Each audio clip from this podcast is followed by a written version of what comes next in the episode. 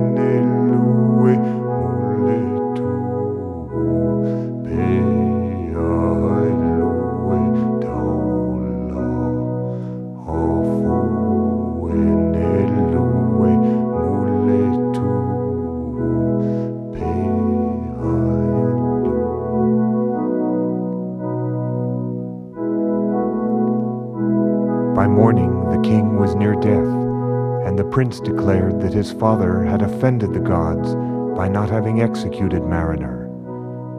Mariner left the household and returned to his grass hut, contemplating escape. But escape was impossible, and although the villagers were friendly to him, he knew that the word of the king was final. In the evening, a young Tongan man, Naafifia, came to him to say that the king had died, but that if Mariner were to marry the Princess Melanaite, the eldest eligible daughter of the late king, his life might be spared. The Tongans of the village agreed to organize a secret wedding ceremony the following day. Mariner went to sleep that night, wondering if he wanted to go through with the wedding, for he realized that while it might save his life, he would never be able to return to England.